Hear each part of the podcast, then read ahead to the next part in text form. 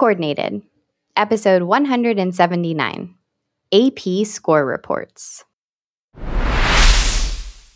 Greetings, AP coordinators. I'm Derek Cometa, former AP coordinator, now director, AP coordinator experience for the AP program. And I'm Rachel McBride, school counselor and AP coordinator. Thanks for joining us on Coordinated, the podcast for AP coordinators. This is the right place to be if you want conversation that is encouraging, helpful, collaborative, and sometimes just a little funny. Hang on tight, my friends. It's time to get started. You are about to get coordinated. Greetings, AP coordinators. Thanks for joining another special summer episode of Coordinated. Speaking of summer, Rachel is off this week. She is fully embracing summer vacation.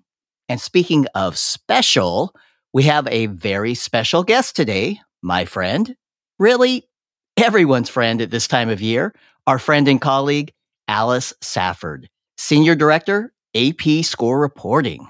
Hey, Derek. Thanks for having me back on the show.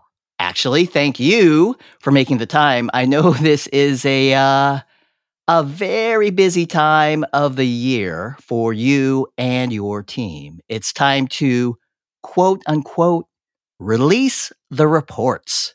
That makes it sound pretty exciting, like a summer blockbuster movie. That's a pretty good comparison. AP Score Reports do have an official release date, just like the summer movies. Our release date is July 5th, 2023. That is the day that AP Score Reports for exams taken in May 2023 are available to students, schools, and districts. The roster and student reports provide teachers, school administrators, and district administrators with student level data. That data is organized by school and subject, and schools can customize reports to suit their needs. That's fantastic. And a link to the score report website is in the hmm. Did I remember? Let me check. Uh, yes, yes, confirmed. Link is in the show notes. And access to your score reports, Alice? Well, there are important updates to the process this year for some school administrators. Hmm. This sounds like I should be paying close attention. Right. Access codes will now be required at the beginning of the school year for some school administrative staff to maintain access to score reports. That's both new and current school administrative staff, meaning existing users will no longer have their access automatically extended. The only exceptions for this are administrators who already have AP course audit access or AP registration ordering access. These users will not need to enter an access code specifically for score reports, as their course audit and AP registration ordering access will grant them automatic access to score reports.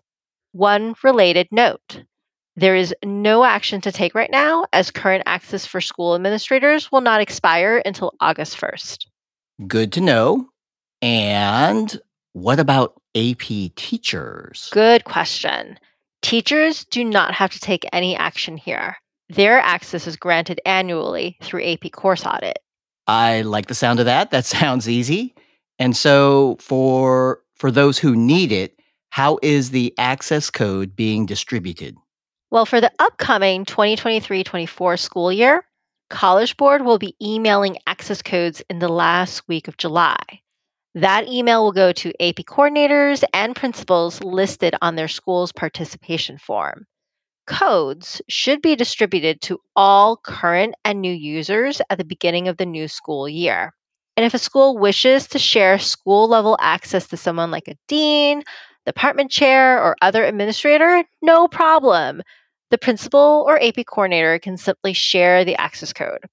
It is good for up to 15 uses at the school and grants access from August 1st through July 31st of the following year. There are no changes to how district administrators gain access to score report. Okay, so thank you for bringing that up. Access for district administrators is a little different.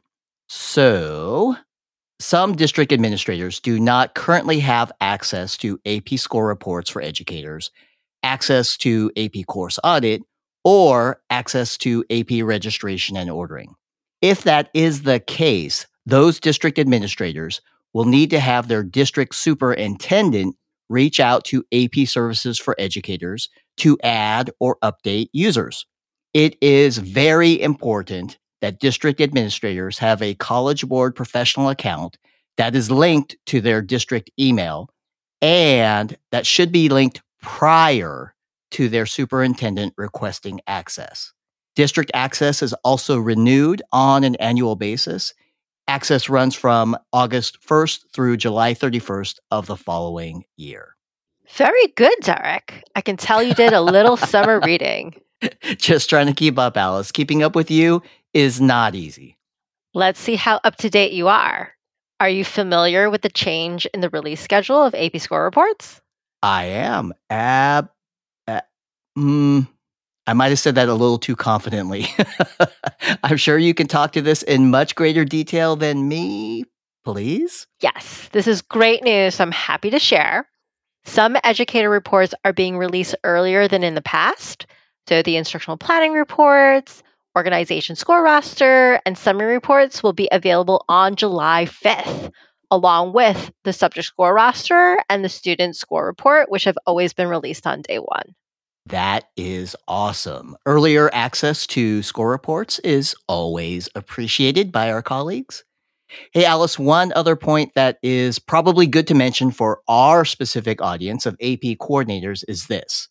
The access code for AP score reports is a different access code than the one for AP registration and ordering because because they are two different online platforms and the codes grant different levels of permissions for accessing data.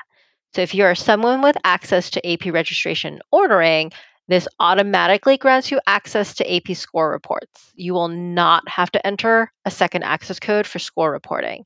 You will only need to apply your access code for AP registration ordering one time to get access to both tools. However, if there is someone who should only have access to AP score data and not AP registration ordering, then they should use the access code specific to AP score reports. Whew, that is that is a lot of good information. I may have to rewind and listen to this episode again to make sure I didn't miss anything. Maybe even at 1.5 speed for efficiency purposes. Hey, Alice, thank you. Thank you so much uh, once again for joining our podcast and sharing the latest uh, from AP Score Reports. You are welcome. And thanks to all the AP coordinators for making testing season go so smoothly. It was a great year for the AP program, and hopefully, we'll celebrate with many listeners at the AP annual conference. I'll be there, and Alice, I'll finally get to see you again in person as well. It's been a while. It's been way too long. I'll see you there, Derek. And everyone, thanks again for listening in. We'll be back soon with some exciting live content from the AP annual conference in Seattle. We have some big plans. It's going to be highly coordinated. Thanks again, everyone. We'll talk with you soon.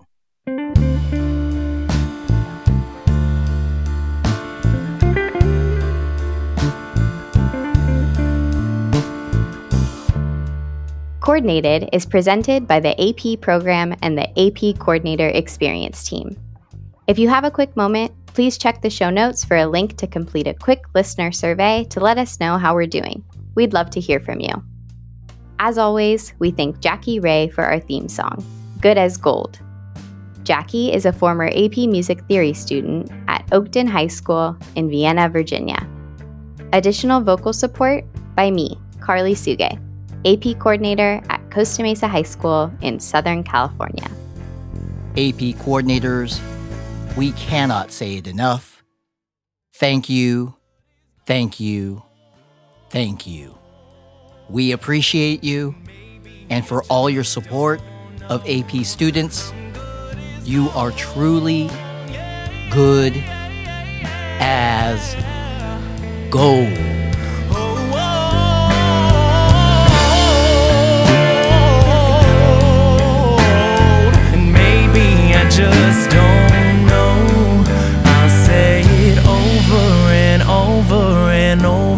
Again till I believe it's so.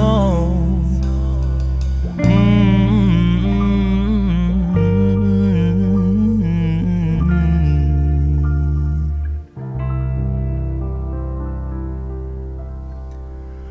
I'm good as gold.